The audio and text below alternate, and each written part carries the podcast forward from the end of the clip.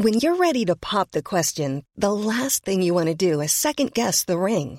At Bluenile.com, you can design a one of a kind ring with the ease and convenience of shopping online. Choose your diamond and setting. When you find the one, you'll get it delivered right to your door. Go to Bluenile.com and use promo code LISTEN to get $50 off your purchase of $500 or more. That's code LISTEN at Bluenile.com for $50 off your purchase.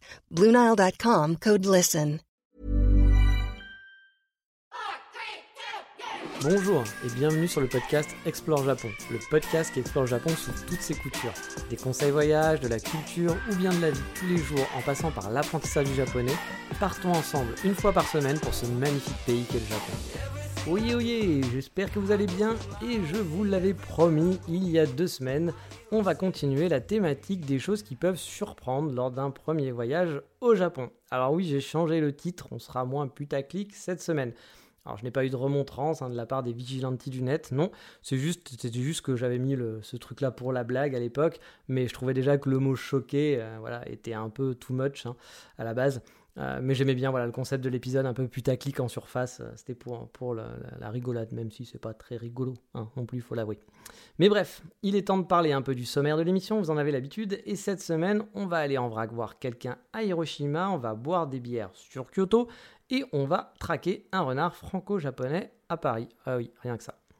Mais reprenons donc le volume 2 des choses qui peuvent surprendre lors d'un premier voyage au Japon. Bon, je suis chiant, je sais, mais pour ceux qui tomberaient sur cet épisode en premier, on va quand même remettre le contexte. C'est donc votre premier voyage au Japon, on connaît un peu le pays en ayant regardé des vidéos sur YouTube, en ayant écouté des podcasts comme Explore Japon bien sûr, mais ça reste votre première expérience là-bas. Et j'avais envie de lister bah, du coup ces petites choses qui sont vraiment surprenantes, le genre de truc où on reste un peu bouche bée, ou alors où on va bugger quelques secondes en se disant mais pourquoi, pourquoi ils font ça?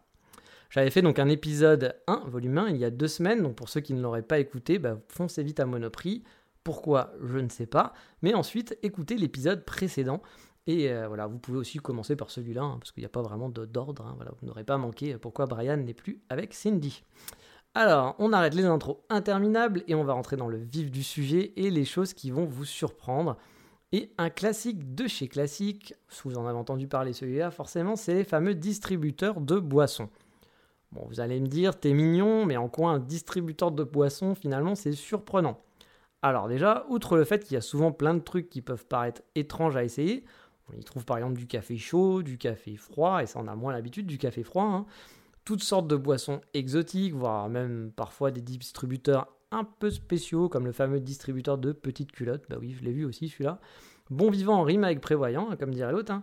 Mais ce qui surprend surtout, c'est leur nombre pour moi. Parce que quand on arrive au Japon, on hallucine vite sur le nombre hallucinant de distributeurs. Là où nous, on va en trouver principalement bah, dans la gare, on va dire, hein, dans la gare de votre ville, ou bah, dans votre entreprise pour la fameuse pause café, au Japon, bah, ils sont partout. Mais partout, de chez partout, hein, vraiment. Parfois, vous pouvez en trouver, vous allez en trouver un planqué au plein milieu d'une forêt. On se demande ce qu'il fout là. Et surtout, la question, c'est qui vient le réapprovisionner, quoi. C'est y a quand même un mec qui vient régulièrement euh, mettre euh, bah, des bouteilles dedans, enfin des canettes dedans, quoi. Alors, vous allez en trouver euh, en plus aussi un tous les deux mètres en ville. Et vraiment, c'est la folie. Alors au départ, on se dit bon ouais, quel intérêt d'avoir tous ces, tous ces distributeurs, c'est un peu, un peu bête quoi, il y en a partout, il n'y en a pas besoin autant. Puis bah finalement, on se prend vite au jeu. Hein. Fini les gourdes euh, où on finit de prévoir un truc dans son sac quand on a soif, surtout quand on est touriste et qu'on a un sac à dos un peu bien rempli parce qu'on a pris voilà un truc à manger, qu'on a pris euh, l'appareil photo et puis plein de conneries. On a mis le pull dedans parce qu'on sait pas si on va avoir froid. Bah voilà, ça évite de prendre sa petite bouteille d'eau. Alors c'est pas très écolo, mais ça évite d'avoir un truc en plus dans son sac. Et du coup, bah, quand on a soif, bah, on boit. Voilà, ça peut paraître con, mais euh, oui, au Japon, euh, c'est comme ça.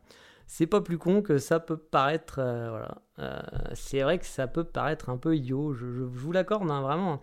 Mais vraiment, en rentrant en Europe, par exemple, je me suis fait avoir plus d'une fois en balade à me dire, putain, j'ai super soif, je vais me prendre un truc à. Eh bah, bah non, parce qu'il n'y a rien en fait à des kilomètres à la ronde et que j'aurais dû prendre une bouteille avec moi. Hein. Sauf que bah j'avais plus l'habitude de faire ça et je me suis retrouvé plein de fois comme un con à avoir super soif et à pas pouvoir boire. Alors qu'au Japon, bah, on se pose rarement la question de se dire Ah bah j'ai soif et je peux pas boire. Bah non, bah, au Japon, si tu as soif, tu peux boire.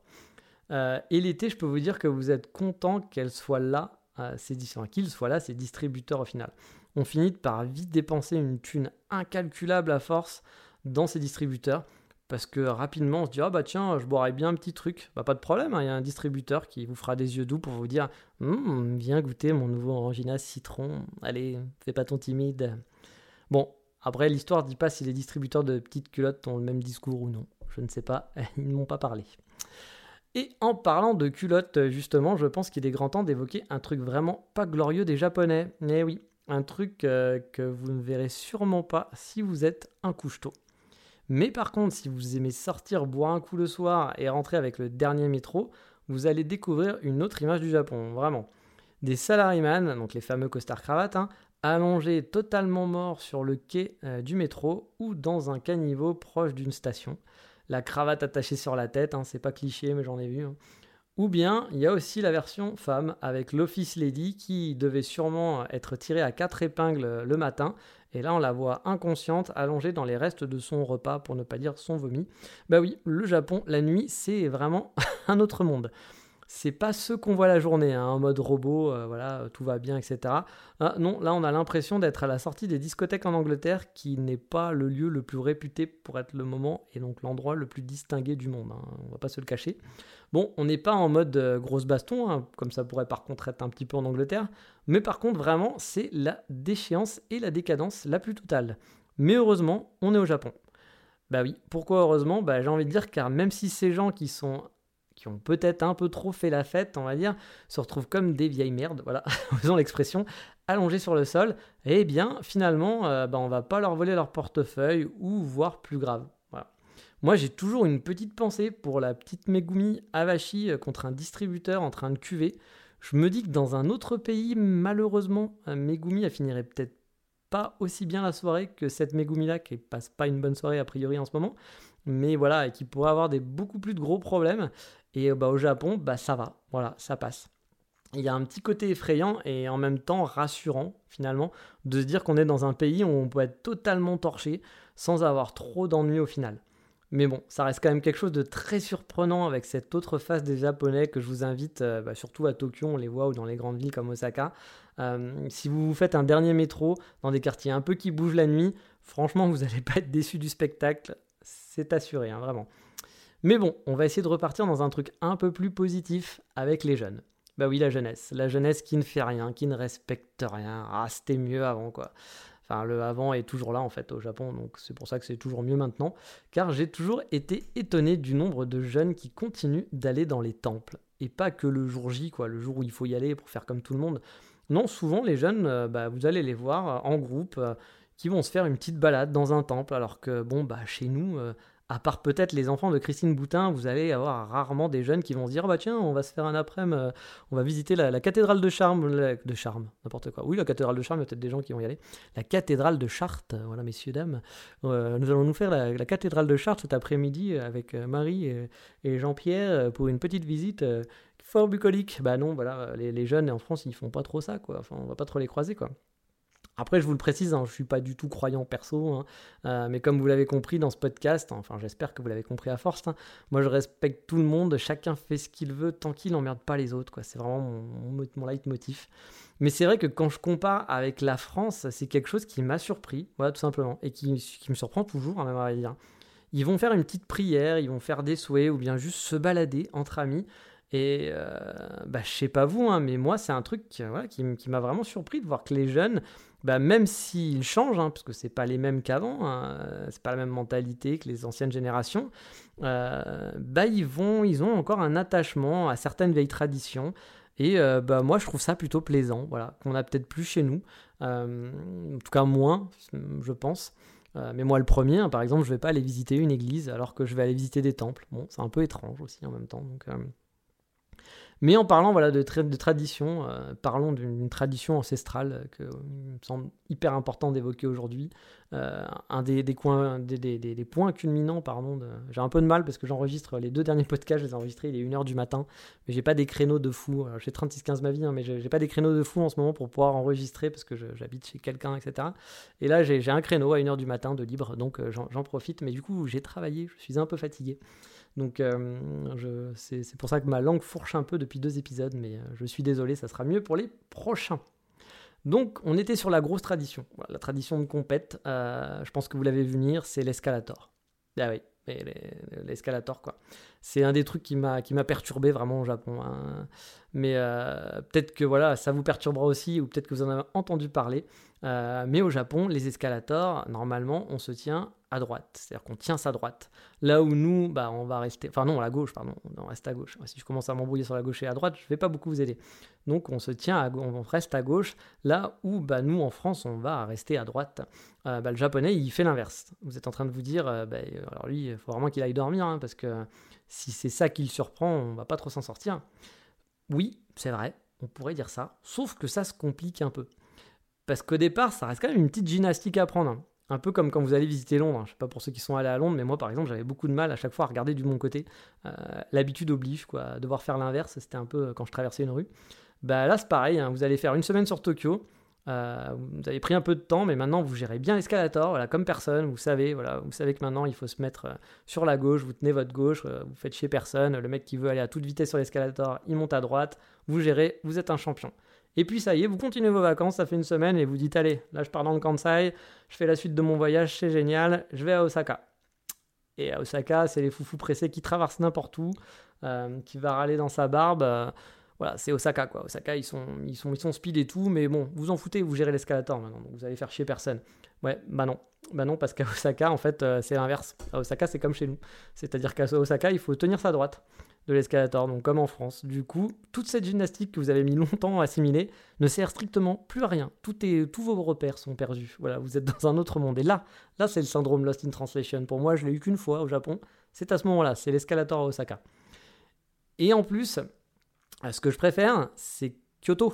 Parce que du coup, à Kyoto, on a, on a un peu le truc qui va vous, faire rentrer totalement dans la folie, dans la folie furieuse. Car j'ai l'impression qu'à Kyoto, bah, on n'avait plus de limites. Voilà. On était dans un monde où tout était possible. Il n'y avait plus aucune règle. Tout était fini. Toujours au niveau des escalators, hein, bien sûr. Hein. Pour le reste, il hein, ne faut pas s'emballer. Il y, a les règles japonaises qui marchent toujours. Je ne sais pas si c'est le fait que les gens d'Osaka habitent juste à côté. Mais du coup, il n'y avait plus aucune logique sur les escalators. C'était le free, fight, l'anarchie. Vous avez beau tenir votre gauche ou votre droite, vous ferez chier, quoi qu'il arrive, quelqu'un à un moment donné. Euh, et inversement, hein, vous, verrez, des gens tenir leur droite ou leur gauche, vous ne saurez pas par où passer. Bref, Kyoto, c'est l'anarchie la plus totale au niveau de l'escalator. Voilà. Dans le monde des escalators, je pense que Kyoto est le pire endroit du monde, voilà, parce qu'on ne sait pas, on ne sait pas où aller, on ne sait pas comment se positionner. C'est un enfer. Et pour moi, ça m'a choqué. Bah oui, bah oui, on en est là. Mais quoi que l'anarchie, on l'a un petit peu à Osaka. Moi, c'est un truc qui m'a surpris, même si je le savais en fait. On va faire un 2 en 1 dans, cette petite euh, portion-là. Euh, la première surprise, je vous en ai parlé maintes fois, c'est le respect des règles. Je me suis déjà retrouvé à Tokyo, par exemple, à 5h du matin, dans une grande avenue, avec, mais vraiment, aucune voiture. Euh, vraiment personne, hein, personne de chez personne. Et arrivé à un feu, voilà, pour traverser, vous allez voir 2-3 japonais qui vont attendre, il est 5h du matin, il n'y a personne dans la rue, qui vont attendre que le feu piéton devienne vert. Alors qu'en plus, le feu est particulièrement long, hein. parfois il faut attendre 2-3 minutes avant que le feu passe personne n'a traversé à l'arrache. Alors que bon, bah, s'il y avait, un bon moment pour traverser à l'arrache, c'était maintenant quoi. Il y avait des gains dans la rue, il y avait personne, personne de chez personne, donc on pouvait y aller quoi. Et donc c'est vraiment super surprenant quand on vient de chez nous de voir ce respect des règles en général. Après, je vous l'ai déjà dit, hein, moi c'est aussi une, des facettes du Japon qui fait que je kiffe ce pays. Euh, moi, je me bats même finalement contre les étrangers qui font n'importe quoi. Quand je vois des touristes qui traversent n'importe comment, ça m'horripile. Euh, ou des gaijins qui habitent sur place aussi. Moi, j'avais été, j'étais avec un ami qui parfois aimait bien traverser n'importe où. À chaque fois, je l'engueulais, je lui dis non, tu attends. Voilà, ça le saoulait. Mais bon, il, a fait l'effort. Je lui dis on traverse que quand c'est à nous. Euh, on peut trouver ça débile. Je sais qu'il y a des, Français qui sont au Japon qui trouvent ça idiot, ces règles-là. Euh, mais moi, je trouve c'est ce qui fait que le Japon est reposant et calme. C'est ce qui fait qu'on dit à chaque fois, bah, vivre au Japon, c'est calme. C'est un pays où on n'a pas, pas ces choses-là ailleurs. Bah, c'est aussi un peu à cause de tout ça, à cause de toutes ces règles idiotes qui peuvent être contraignantes parfois, mais qui font bah, du coup que bah, la vie est plus tranquille, voilà, et la vie est peaceful, comme on dit. Et euh, bah, c'est pour ça que moi, je tiens à les respecter, et, parce que j'apprécie ça. Mais un jour, je ferai peut-être une émission là-dessus, sur toutes ces règles, etc. Et, un, auto-débat tout seul. Voilà, parce que bah, vous ne pouvez pas débattre avec moi, donc je, ferai un peu mon dictateur là-dessus. Euh, et je vous ai dit que c'était un 2 en 1, parce que du coup, à Osaka, bah, c'est pas du tout la même ambiance. Non, non. Alors à Osaka, non. Osaka, on s'en branle. On traverse comme un mec à l'occidental, même si c'est pas à nous. Alors bon, bien sûr, hein, vous verrez moins de mecs traverser dans tous les sens, mais quand même, c'est plus foufou. Pour vous dire, moi, il y a un jeu que j'adore faire quand je suis à Osaka. Euh, moi, je respecte, hein, du coup, quand je m'arrête au feu, vous l'avez compris, euh, feu piéton et rouge. Et souvent, tu vois que les mecs, bah, du coup, sont en stress à côté de toi. En fait, ils sont tiraillés, mais vraiment ça se voit, hein, entre l'envie de traverser comme d'hab, n'importe comment, parce que bah, euh, d'habitude ils l'auraient fait, mais en même temps ils peuvent pas le faire. Parce que c'est un peu la honte de voir qu'il y a un gaijin qui s'est arrêté devant soi et qui traverse pas.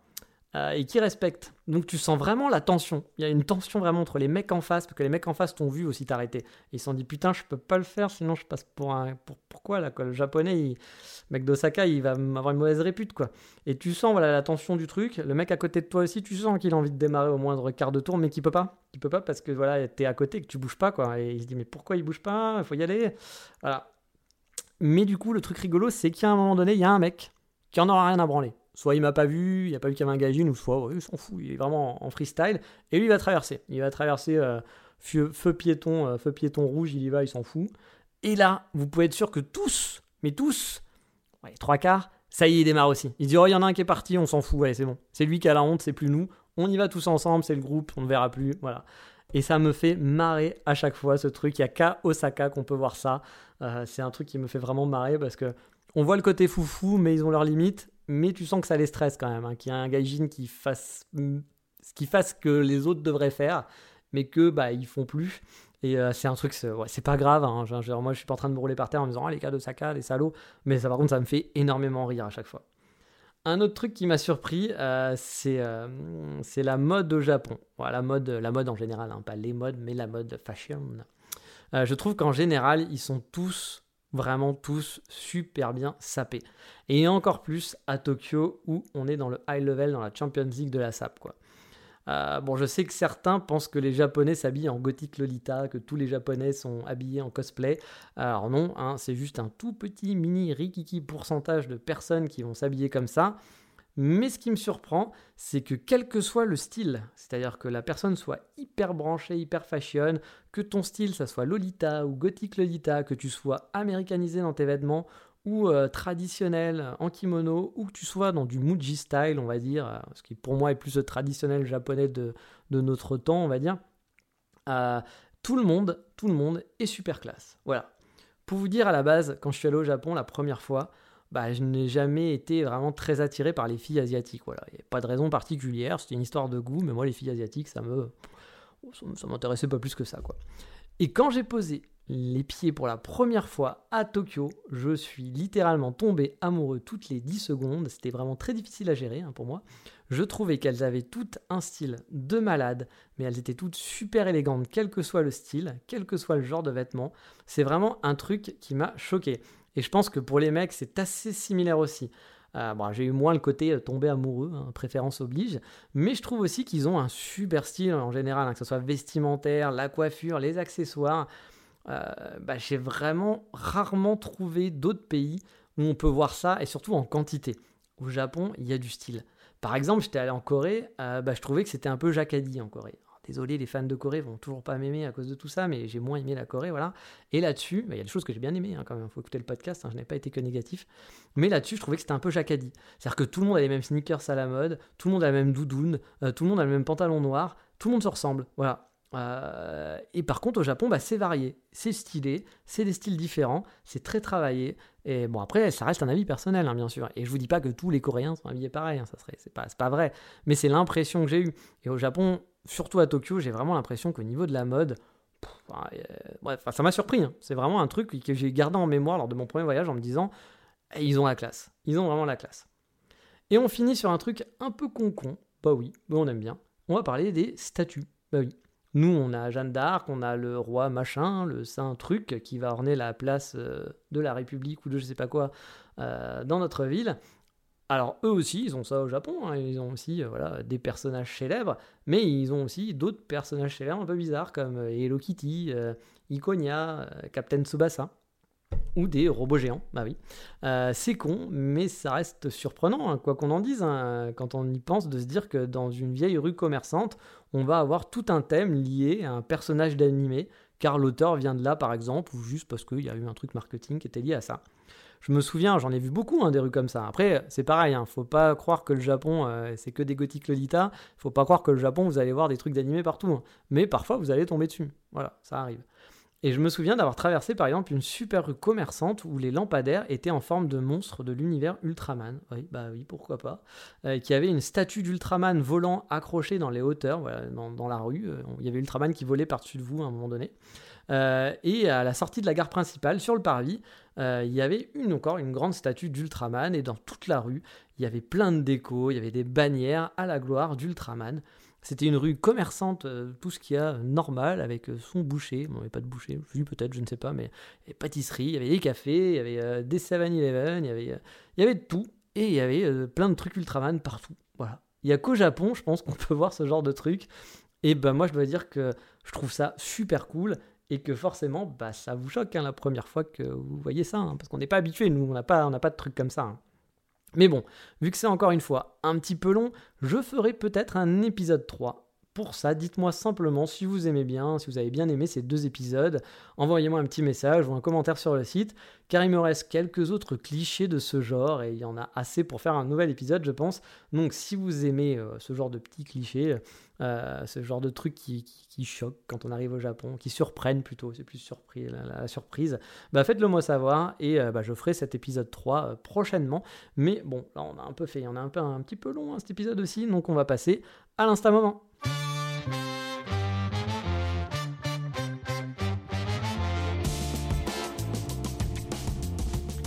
Hey Jude, je connais pas la suite. Bah oui, on va parler de Jude, Jude à Hiroshima. Bon, tout est dans le nom, hein, vous l'aurez compris, hein, c'est Jude et elle habite à Hiroshima. Vous la connaissez peut-être, elle est présente au Japon depuis un bail maintenant, hein, je pense, on va faire au moins 10 ans, je pense. J'avoue, je ne connais pas sa bio par cœur, mais je sais que ça fait très longtemps parce que moi, quand j'étais parti en vacances en première fois en 2015, elle était déjà bien présente au Japon. Donc, euh, elle a un blog qui est sûrement que vous connaissez peut-être, et qu'elle tient depuis longtemps, ce qui est assez rare, hein, parce que tenir un blog longtemps, bah, souvent on abandonne au bout de quelques années de le mettre à jour. Et je vous conseille d'aller le lire parce qu'il est vraiment super chouette. Sur son blog, elle parle de son quotidien au Japon et c'est un vrai blog lifestyle, dans le sens où c'est pas les conseils voyage pour aller au Japon, mais vraiment du 36-15 ma vie. Du coup, je trouve qu'on apprend beaucoup de choses sur le quotidien d'un expatrié, immigré, comme vous voulez, au Japon. Elle a un compte Instagram, parce que c'est de ça qu'on veut parler, hein, forcément. Et je vous invite aussi à le suivre, vu que c'est le thème de la rubrique, hein, et qu'il est vraiment sympa. Là aussi, on est dans le lifestyle total, on va découvrir ses aventures, ses potes japonais à Hiroshima, et c'est genre de compte que vous savez, j'apprécie vraiment de suivre. Donc si vous la suivez pas encore, allez suivre Jude. Elle a aussi un compte pro, parce qu'elle est graphiste, et elle fait des super trucs aussi au niveau du graphisme. Donc bah, pareil, je vous invite à aller voir son, son compte de graphiste. Euh, de toute façon, il y aura les liens partout sur la site de l'émission. Mais pour moi, euh, voilà, c'est un classique Jude Hiroshima. Quand on aime le Japon, ça fait partie des trucs connus, des trucs cool à suivre. Mais on va passer à la fameuse rubrique Voldemort.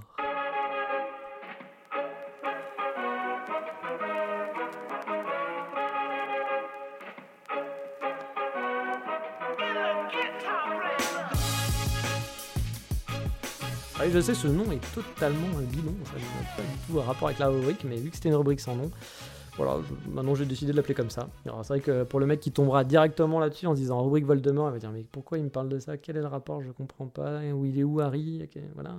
Et eh ben il est pas là. Parce que Harry, on va pas l'amener dans un bar, car oui, cette semaine, on va aller dans un izakaya sur Kyoto. Euh, alors oui, je vous fais dans le japonais cette fois. Je sais, ça vous surprend. Je sais, vous n'êtes pas habitué, mais ça m'arrive parfois de sortir des pizzas, euh, des burgers et des cafés. Mais point trop d'infos non plus. Hein, donc euh, voilà, ça sera que de temps en temps. Alors, c'est un izakaya dans le centre de Kyoto. Attention, ils ne parlent pas super anglais, hein, je préviens. C'est Kyoto en même temps. Kyoto, c'est pas réputé pour parler hyper bien anglais. Et c'est pas non plus l'izakaya que vous allez peut-être chercher en tant que touriste. Euh, dans le sens où c'est pas un vieil izakaya qui sent bon le Japon et le cliché qu'on a envie de voir hein, finalement quand on va au Japon et que moi j'aime bien aussi hein, aller de temps en temps dans ce type d'izakaya, les vieux izakaya de quartier. Euh, là c'est plutôt moderne, c'est assez neuf on va dire, un peu européen dans le sens. Euh, c'est un lieu que j'aimais beaucoup perso car il y avait un large choix de craft beer et que la bouffe était vraiment pas mauvaise pour le coup. Après, c'était un tantinet un petit peu cher. L'addition pouvait être un petit peu salée. Donc là aussi, on n'est pas dans le vieux izakaya de quartier on va manger pour pas cher. Hein. Faut le savoir. Ça s'appelle Beer Pub euh, Takumiya. Takumiya, oui, c'est Takumiya. Et il faut savoir qu'ils ont deux autres adresses dans Kyoto. Mais celui-là, celui dont je vous parle aujourd'hui, reste mon préféré. Il y en a une autre que je vous donnerai sûrement une prochaine fois, qui est peut-être un petit peu plus gaijin, tourist friendly, euh, et qui parle un petit peu plus anglais où on va croiser, moi de mémoire quand j'étais allé, on croisait même assez souvent des touristes dans le coin. Je sais pas pourquoi celui-là était plus euh, touriste que d'autres. Pas de, j'ai pas compris pourquoi, mais il y avait plus de touristes. Même si on est toujours dans l'ambiance côté assez neuf et pas dans le côté vieux izakaya là-bas aussi. Mais dans celui-là, enfin dans ces, même c'est les mêmes hein, parce qu'ils vendent à peu près les mêmes choses, vous allez donc boire et déguster au comptoir. Même s'il y a des petites tables autres dans celui-là, qui sont, dispersés, qui sont euh, voilà, euh, dispersées euh, ici et là, des petites tables de une ou deux personnes, en gros, pas plus. Hein. mais voilà, l'attrait, c'est d'être au comptoir et d'être en face des, des et des barman. Mais le lieu, attention, n'est pas très grand, hein, il est vite rempli. Hein. Moi, j'aimais donc beaucoup aller là-bas, car outre que la bière et la bouffe étaient vraiment très bonnes, il y avait souvent une super ambiance, vraiment. Les barman sont souvent très actifs et parlent à tout le monde. Je me souviens une fois qu'ils avaient essayé par exemple de caser des gens du genre ils allaient voir tous les clients mecs, ils disaient ah, tu sais cette fille là-bas, elle est célibataire, hein, elle est célibataire. Puis après ils allaient voir toutes les clientes filles en disant bah tu sais ce mec là il est célibataire, hein, si ça t'intéresse il est célibataire. Le truc qui était totalement surréaliste et qui était très marrant, mais dans une bonne ambiance, hein, vraiment, tu vois, tout le monde riait, ça, ça faisait marrer tout le monde, et ils étaient vraiment bah, très très bonne ambiance. Ou alors on avait aussi le droit là-bas, moi j'allais souvent avec une copine française qui parlait mieux japonais que moi, beaucoup mieux, même largement mieux, elle se débrouillait très bien. pardon, je suis désolé. Et euh, du coup, euh, on avait eu le droit une fois à. Euh, en fait, ils étaient allés voir, donc ils nous avaient parlé, ils nous demandaient d'où on était, même à chaque fois, ils discutaient avec nous. Hein. Et puis, moi, ils savaient qu'on était français. Et ils étaient allés voir tous les clients en leur disant ah, Vous savez, là-bas, les deux, ils sont français. Hein. Là-bas, c'est des mecs qui viennent ils sont de France, ils habitent que. Et il leur avait raconté toute notre vie, quoi. Il avait fait leur bio, quoi. Et il allait dire ça à tous les clients. Il passait de client en client. voilà, pour dire Bah voilà, regarde là-bas, c'est des Français. voilà, c'est super. Donc. C'était pas le côté genre oulala, c'est secret, attention, c'est des Français, t'as vu, etc. C'est cool. Non, c'était vraiment dans la mode bonne ambiance, quoi. Ils sont vraiment euh, genre dans la discussion. je pense qu'ils essayent de faire en sorte qu'il y ait une bonne ambiance dans le bar et ça marche. c'est assez efficace. J'ai aussi souvenir de voir les barman se faire payer des coups régulièrement. Mais quand je dis régulièrement, c'est vraiment beaucoup. C'est-à-dire que les clients euh, payent un coup au barman. Alors nous, c'est vrai qu'on n'a pas l'habitude, donc on ne le faisait pas spécialement. Mais là, là-bas, ça avait l'air de se faire souvent. Et ils ont une sacrée descente, hein, ou des techniques, voilà, des techniques cachées sûrement, parce que moi j'aurais pas tenu, hein, j'aurais pas tenu la soirée. Bon après je suis pas un grand buveur, mais là j'avoue qu'il faut quand même avoir une bonne descente quoi. Dont je me souviens une barman que j'ai vue, mais euh, voilà, tourner dans les différents bars justement euh, du groupe. On peut appeler ça un groupe, après c'est un truc familial, mais on va appeler ça un groupe qui était vraiment hyper sympathique. Et elle enchaînait les verres sur verres. Moi, j'ai vu des soirées où je sais pas combien de verres elle a bu. Et elle était super nickel, tout allait bien. Et j'étais là, j'étais waouh, euh, respect. Mais je pense qu'ils ont une technique. Hein. Ils doivent les jeter, ils doivent pas, ils doivent recracher après derrière, je sais pas, hein, parce que c'est pas possible. Bref, c'est un endroit à Kyoto que j'aimais vraiment beaucoup. Il y avait donc un large choix de craft beer. Alors attention, hein, vous n'allez pas trouver de la Asahi ou de la Sapporo pas cher hein, là-bas, comme je vous l'ai dit, euh, ça va être un petit peu, un petit peu onéreux. Mais, euh, mais bon, les bières sont de qualité aussi, donc voilà, une bière de qualité ça se paye. Je vous les ai déjà dit, les craft beer au Japon, c'est pas donné. Beaucoup plus cher qu'en France ou que dans d'autres pays. Et vous aurez aussi des plats bah, typiquement d'izakaya japonais. Donc euh, vous, allez trouver vous allez trouver des classiques karage, vous allez trouver, euh, je sais pas moi, euh, des, trucs un petit peu sophistiqués. J'ai plus en mémoire, parce qu'il y avait des, des anadame, il y a un peu de tout. Il y a des trucs qui sont assez sophistiqués, mais c'est vraiment très bon. Et vous allez aussi avoir des frites. Donc voilà, si vous voulez des frites, voilà, des, frites bêtes et méchantes, bah oui, c'est moi. Vous en trouvez aussi. Bref, c'était un endroit où j'adorais aller, même si mon niveau de japonais ne me permettait pas grand-chose et d'apprécier finalement vraiment le lieu, parce que je pense que si on parle japonais, c'est vraiment chouette, parce qu'on peut parler avec plein de gens, avec les barman, et qu'il y a une super ambiance. C'était plus ma pote, voilà, ma pote de boisson qui faisait les conversations, et moi j'étais là avec un petit sourire, et je disais deux, trois trucs de temps en temps. Mais voilà, c'était quand même de très bons souvenirs et j'adore vraiment ce bar. Mais voilà pour la rubrique sans nom, on va passer au coup de cœur de la semaine qui a des petits accents quand même japonais cette fois-ci.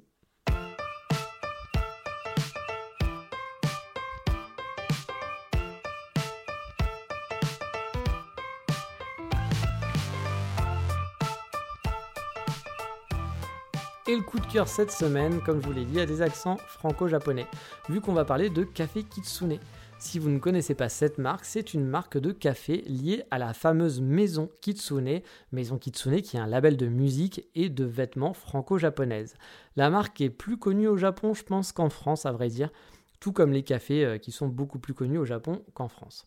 Bon, je dois avouer, les cafés de Café Kitsune sont pas souvent les meilleurs du monde. Hein. Je les mettrai pas dans mon top 10 à Tokyo, ni à Kyoto, ni à Paris. Mais ils sont pas non plus mauvais. Sur Paris, on avait déjà deux ou trois cafés Kitsune, il me semble, dans des quartiers assez chics près du Louvre, mais ils en ont ouvert un tout nouveau récemment dans le centre de Paris avec la particularité d'avoir le torréfacteur dans le local, chose qui est assez rare dans Paris, bah, par manque de place et surtout parce que les loyers sont très très chers. Et le week-end dernier, j'y suis allé, enfin le week-end dernier, là, vu que j'enregistre et que ça sera pas cette semaine, je pense, il y a deux semaines, voilà, bon, on s'en fout, hein. Mais voilà, j'y suis allé il y a pas longtemps, et du coup, euh, bah, ça donne un certain cachet, j'ai vraiment bien aimé le lieu, que j'ai trouvé vraiment hyper design, je trouve, j'ai un peu retrouvé l'ambiance de certains coffee shops japonais sur place, à vrai dire. Vous pouvez aussi manger leurs petits sablés en forme de renard, qui là aussi euh, bah, sont pas roulés par terre, hein, c'est pas hyper bon, mais par contre ils sont très mignons. Ça il faut l'avouer, ça fait une très jolie photo. Voilà, pour ceux qui sont un peu Instagram, euh, c'est très kawaii. Voilà. Euh, je vous ai mis l'adresse et les photos comme d'habitude sur la page de l'émission et à savoir que juste en face de ce café, caché dans un fleuriste, il y a une toute petite machine à café et un café tenu par une japonaise, une japonaise 100% Japon. Alors j'ai jamais essayé encore son café, mais je la suis sur Instagram depuis longtemps. Elle avait été dans un tout petit local. C'est vraiment le truc un peu bobo d'habitué d'amis, même plus ami qu'autre chose. Et, euh, elle a dû fermer son local. Euh, donc du coup, elle s'est retrouvée. Euh, une amie lui a proposé, Fleury lui a proposé d'installer sa machine à café dans son, son, petit, son petit atelier de fleuriste. Euh, et, en fait, je savais pas que c'était juste en face de ce café, donc euh, c'est dommage parce que sinon j'aurais plutôt testé ça que Maison Kitsune. Mais je retournerai une prochaine fois et je vous en parlerai sûrement. Après, encore une fois, hein, c'est une japonaise qui habite là-bas, euh, mais faut je conseille pas aux gens, je vous dis pas aux gens, allez voir des japonais pour dire ah mais j'adore les Japon, j'ai le Japon. Je pense que s'ils sont à Paris, ils s'en foutent un peu. Puis ils ont pas que ça à foutre, hein, ils veulent pas des fanboys de Japon, hein, soyons honnêtes. Mais par contre, voilà, c'est sympa parce que moi, ce que j'aime bien, c'est qu'elle a l'air de faire importer du café qui vient de, coffee shop japonais et même de coffee shop que je connais pas, alors que vous connaissez ma passion pour les coffee shop japonais. Du coup, je suis très intrigué par cette petite boutique et par cette japonaise qui fait du café. Donc, euh, j'irai un de ces quatre et je vous en parlerai sûrement un jour. Mais en attendant, on va en rester là pour cette semaine. Je vous dis à très vite, à la semaine prochaine, a priori pour un nouvel épisode. N'oubliez pas les fameux commentaires sur Apple Podcast, la petite note et les partages. Ça fait toujours plaisir et ça fait faire connaître le podcast. Sur ce, je vous dis bonne semaine à tous et à la semaine prochaine. Matane